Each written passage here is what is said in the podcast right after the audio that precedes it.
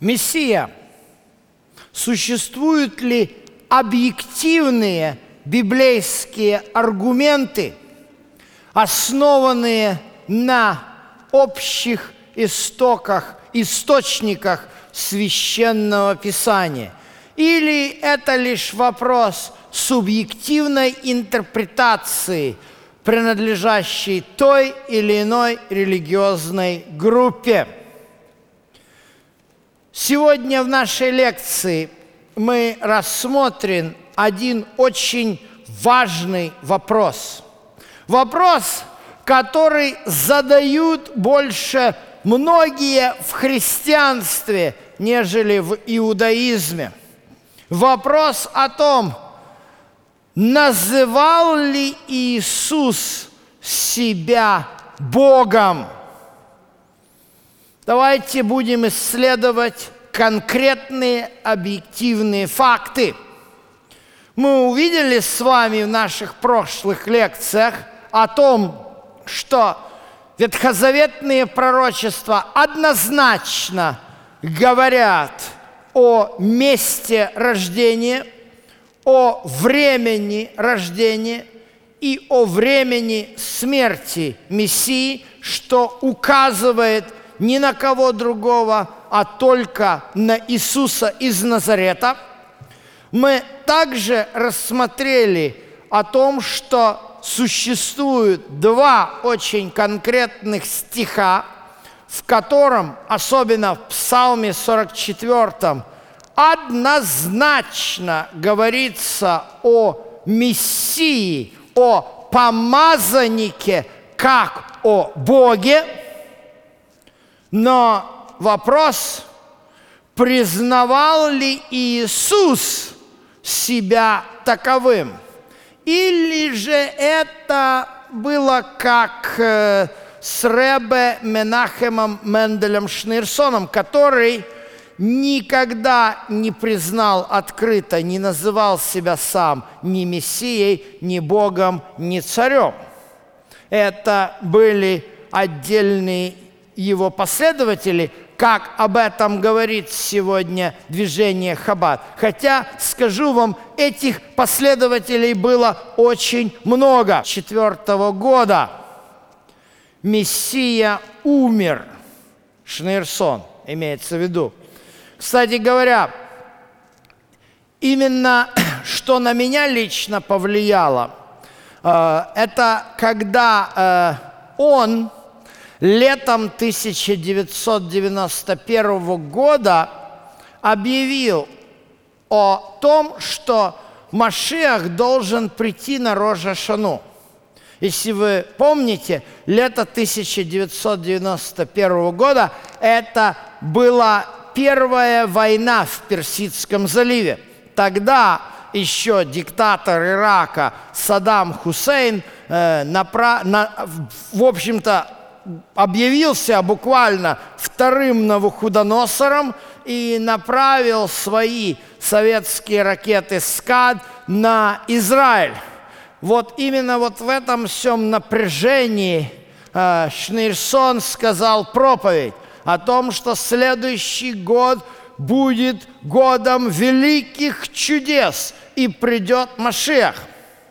В этом смысле он ссылался мнение известного иудейского философа и равина Моисея Маймонида, известного как Рамбам, который в своем письме к йеменской еврейской общине написал, что Мессия соберет всех в Израиль, а потом начнется большая война с арабами, вернее, наоборот, он сказал, евреи все сойдутся в Израиль, начнется большая война с арабами, и вот на пике этой войны придет Мессия.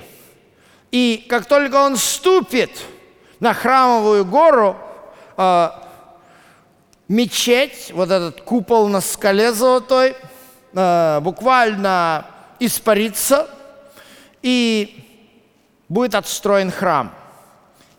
И вот когда вот эти все события начали происходить, э, вот эта прямая угроза, э, со стороны Саддама Хусейна, это и спровоцировало э, Шнейрсона вот таких проповедях говорить о том, что Мессия придет. Ну и он сказал на Рожа Шану, на Рожа Шану я лично сам ожидал прихода Мессии, не дождался, а уже ближе к Хануке э, я узнал, что именно его считают Мессией, и для меня это было серьезное разочарование. Э, в 1994 году э, в мае Шнирсон умирает. На его похороны слетаются тысячи его последователей, которые брали билеты в один... Они провели на его могиле три дня и три ночи, ожидая, что он воскреснет. Такая интересная метаморфоза. Но тем не менее, я должен еще раз подчеркнуть, сам Менахем Мендель Шнирсон ни словом, ни полслова, ни в одной из своих речей не обмолвился и не назвал себя ни Мессией, ни Богом тем более. Что же касается Иисуса, давайте исследовать. Я приглашаю открыть Евангелие от Марка, вторая глава, и э, э, здесь у нас э, история идет о исцелении расслабленного, которого э, принесли э, через э, крышу дома, разобрав ее, и э, четвертая глава э, с, э, вернее, э, вторая глава Евангелия от Марка с пятого стиха, здесь написано так. Видя веру их, говорит расслабленному, прощает чада, прощаются тебе грехи твои. Как на это реагируют? Ответ в шестом и седьмом стихах. Тут сидели некоторые из книжников и помышляли в сердцах своих, что он так богохульствует. Что такое богохульство? Э, богохульство – это не высказывание каких-то словесных оскорблений в адрес Бога. Дальше идет объяснение термин богослухульства. Кто может прощать грехи, кроме одного Бога? То есть книжники обвинили Иисуса в том, что, сказав слова «прощаются тебе грехи твои», он назвал себя Богом. А что Иисус в ответ? Читаем дальше. Иисус тотчас, восьмой текст, узнав духом своим, что они так помышляют себе, сказал им, для чего так помышляете в сердцах ваших. Что легче сказать? Сказать ли расслабленному прощаются тебе грехи или сказать встань, возьми постель свою и ходи? Но, десятый текст, чтобы вы знали, что Сын Человеческий имеет власть. Смотрите внимательно как здесь Иисус говорит о себе в 10 стихе «Сын человеческий». То есть он, он признает, что он человек. То есть в отличие от некоторых ранних христианских ересей, которые считали, что Иисус – это, конечно же, Бог, а Его человеческий облик э, – это просто некий такой фантом. Здесь мы видим четко. Иисус называет себя по-еврейски «Бен Адам». Бен Адам – это не просто сын человеческий. Это идиоматика. Бен Адам – это на иврите человек. Если сегодня, например, э, в Израиле, допустим, вы заходите э, в какое-то помещение, э, и открыта дверь, вы никого не видите, вам нужно позвать. Такой элементарно. Ешь бен Адам по. Буквально – есть ли здесь сын человеческий? Ну, ну это ж так не говорят. Есть ли здесь кто-то? Понимаете? Э, книга пророка Иезекииля постоянно Бог обращается к пророку. Сын человеческий, сын человеческий, сын человеческий. Ну, многие переводы сейчас уже уходят от такого бусквализма. Например, э, перевод, сделанный э, иудейским богословским обществом на английский язык, прямо пишет «смертный». Понимаете, то есть Иисус в этом стихе 10, Евангелие от Марка, 2 глава, 10 текст, называет себя человеком. А потом говорит – имеет власть прощать грехи. То есть вот он себя называет, вот этот текст очень конкретно говорит, что Иисус хоть и является человеком, но тем не менее является и Богом. Давайте посмотрим еще один очень важный текст. Это мой любимый текст из Евангелия от Иоанна, 10 глава. А, и здесь а, а, начинается с 22 текста. Настал же тогда в Иерусалиме праздник обновления, и была земля. Зима, извините. Что это за праздник обновления? На иврите это Ханука – Иисус ходил в храме, в притворе Соломоновом. То есть я часто во время Рождества задаю, праздновал ли Иисус свой день рождения? Не уверен. Но Хануку он явно отмечал. Ну и здесь оппоненты его обступают и начинают его задавать провокационные вопросы. Долго ли ты тебе держать нас в недоумении? Если ты Машиах, Мессия, по-гречески Христос, да, скажи нам прямо. Иисус отвечал вам, я сказал вам, и не верите, дела, которые творю я во имя Отца моего, они свидетельствуют о мне, но вы не верите, потому что вы не из овец моих, как я сказал вам. А, Отец, 29 текст, который дал мне их больше всех, никто не может похитить их из руки Отца моего. Вроде бы такой интересный монолог. С одной стороны, Иисус вроде говорит, что вот э, у меня есть Отец, Бог есть мой Отец. И, ну и из этого можно вроде бы как бы сделать такой интересный вывод, что вот э, Иисус это может быть и не Бог. Он называет Бога своим Отцом. Такие аргументы, э, к сожалению, существуют. Но 30 стих – четыре слова однозначно. Я и Отец одно. Эхад. Не заодно, не имеют единого мнения. Эхад.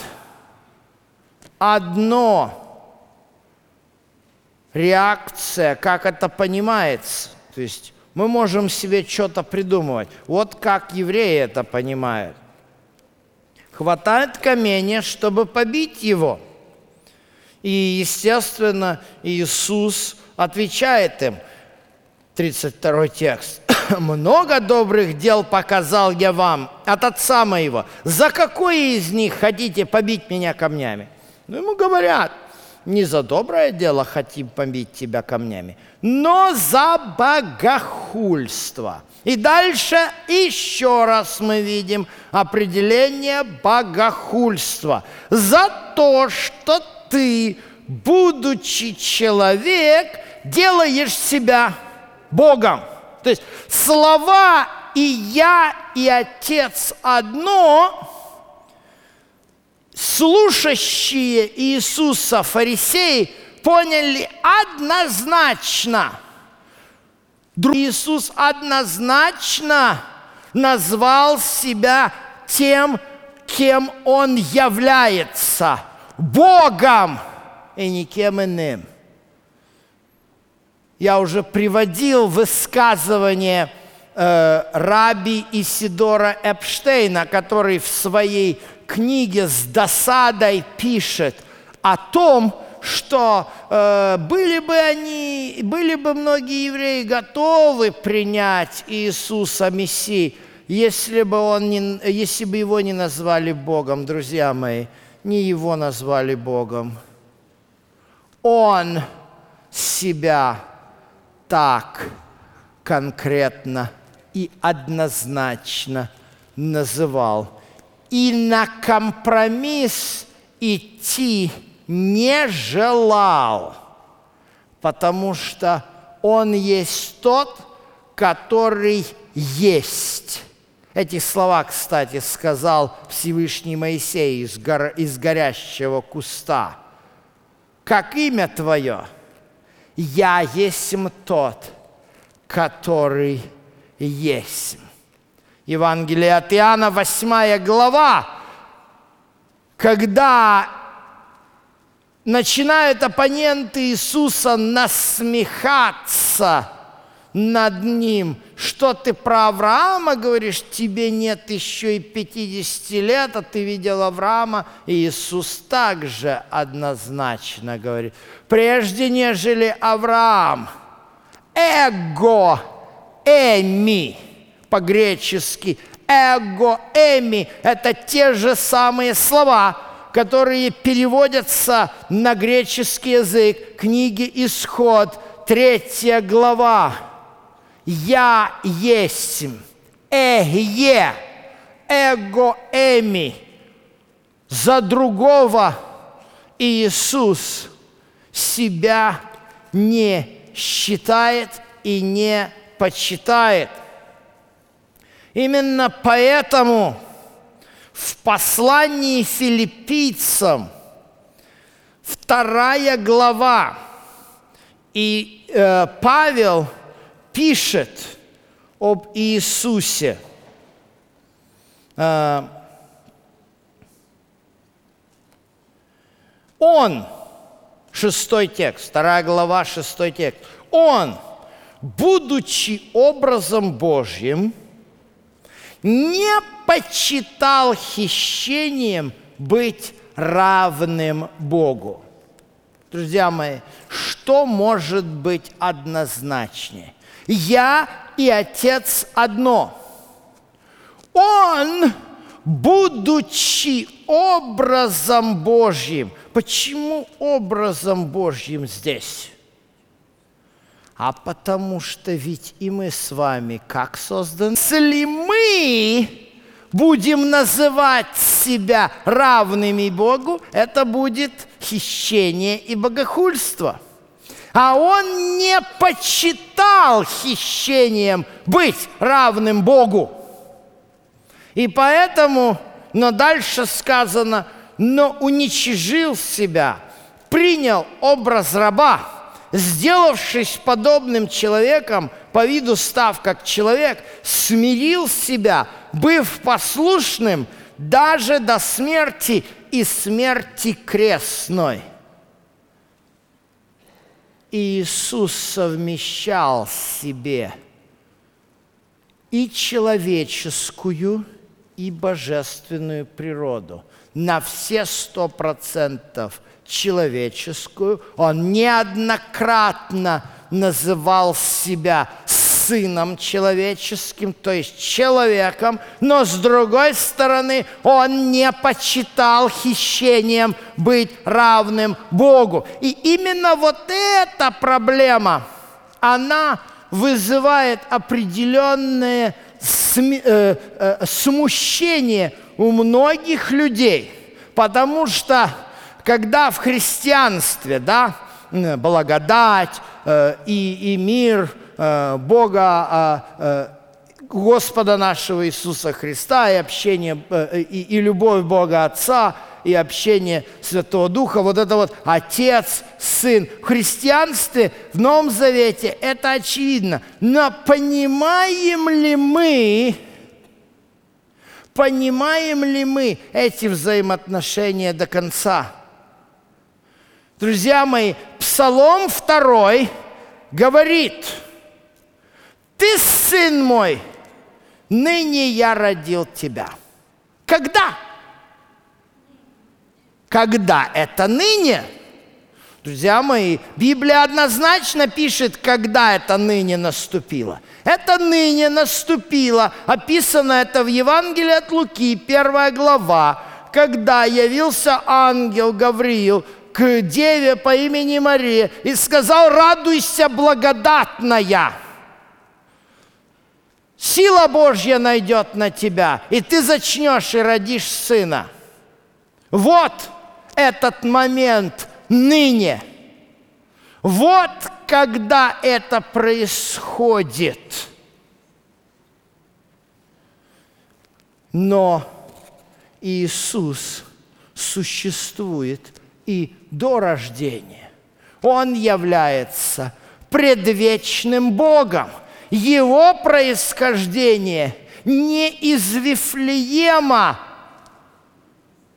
а его происхождение от дней вечных, от начала, потому что он и Отец Отца человеком, рожденным от женщины – но не зачатым с помощью человека, кто ему отец как человек? Конечно, Бог. Но вот это вот, пожалуй, трудно вместить. Это не могли вместить те, которые судили Иисуса. Евангелие от Матфея, 26, 26 э, глава, запечатляет нам эту суд, который происходил э, над Иисусом. Иисус молчал. Я читаю 63 текст. И первосвященник сказал ему, «Заклинаю тебя Богом живым, скажи ли нам, в русском переводе сказано, ты ли Христос, Сын Божий? То есть, ты ли Мессия, Сын Божий? Что подразумевал тогда Каяфа? Вот это вот выражение «Сын Божий», оно тождественно еврейскому выражению «сын человеческий». Друзья мои, сын человеческий – это человек – я помню, когда я преподавал в Заокской духовной академии библейский иврит. Я всегда брал самый грамматически легкий текст для перевода. Это Левит, первая глава. И там есть такая фраза.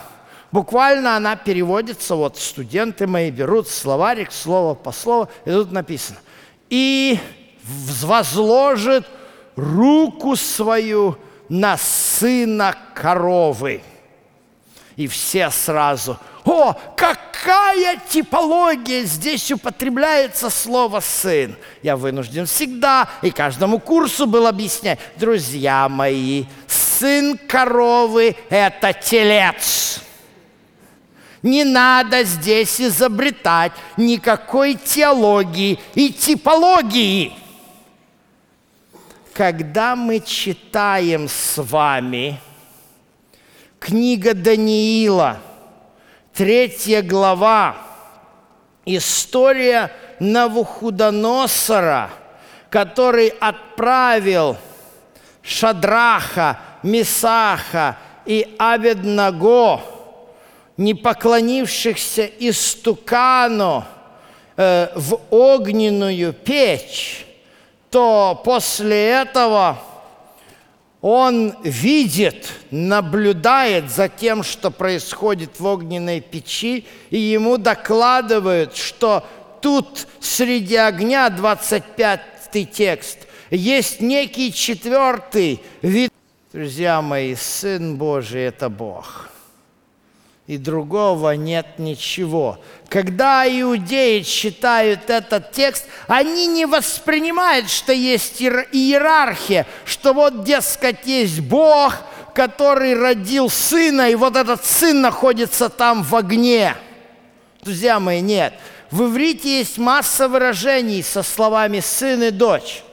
Например, вы знаете, как на иврите звучит голос с неба – если вы будете читать раввинистическую литературу, вы увидите выражение «батколь» – «дочь голоса».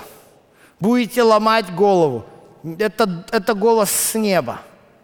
Поэтому, когда Иисуса спрашивает Каяфа в Евангелии от Матфея, 26 глава, 63 текст, он имеет в виду, ты ли божественный Мессия? Иисус отвечает ему, ты сказал, 64 текст, даже сказываю вам, узрите человека, Сына Человеческого, грядущего одесную силы на облаках, сидящего одесную силы, грядущего на облаках небесных. Что делает первосвященник – он ему выносит обвинительный приговор. Он богохульствует. Друзья мои, что происходит на этом суде? Бог, воплощенный Бог, был приговорен к смерти за то, что назвал себя Богом. Парадокс, правда? Как это понять? Как это понять? Иисус одновременно человек, одновременно Бог. Доступно ли нашему сознанию это? Друзья мои, давайте не будем пытаться это делать. 1 Тимофеем, 1 Тимофею 3, э, 16. Это, пожалуй, мой самый любимый текст об Иисусе. И беспрекословно великое благочестие тайна. Бог явился во плоти. Не какое-то низшее по рангу существо. Бог явился во плоти. Явившись таким образом, будучи зачатым Святым Духом, он стал Сыном Человеческим, родившись как нормальный ребенок от своей мамы Марии. Это великое чудо, которое нам, грешникам, невозможно верою, только верою, только верою – понимаем мы, что Иисус является и Богом, и человеком на все сто процентов. Он одновременно и молится Отцу, потому что как Сын человеческий, он понимает, что у него нет земного Отца. С другой стороны, не считает хищением быть равным Богу. Это великая тайна благочестия. И нам только ее надо принять верою. Конечно же, есть еще много вопросов, которые у нас возникают о природе Мессии. И поэтому в нашей следующей лекции – мы с вами разберем один очень важный и серьезный вопрос. Как это вдруг? Этот вопрос задают очень многие иудеи, как это? Человеческие жертвы, это же такой грех. А тут человек приносит себя в жертву. Как это возможно? Мы это разберем на нашей следующей лекции. А сейчас я хочу еще раз и еще раз призвать всех нас верить и на веру воспринимать Бога таким, каким Он есть.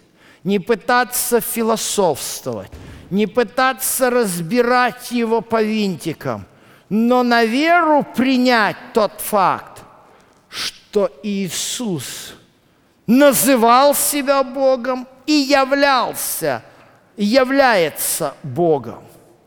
Это не человек, не ангел. Интересно, Э, когда иудеи совершают пасхальную вечерю, там э, они читают э, историю исхода, и там в поэтической форме они читают такие слова. Не ангел, не человек, а только Всевышний Бог вывел нас из Египта. Друзья мои, это так. Не ангел, не архангел, не человек – никто другой. Всевышний Бог сам пролил за нас свою кровь, за наши грехи, чтобы мы получили спасение. Помолимся.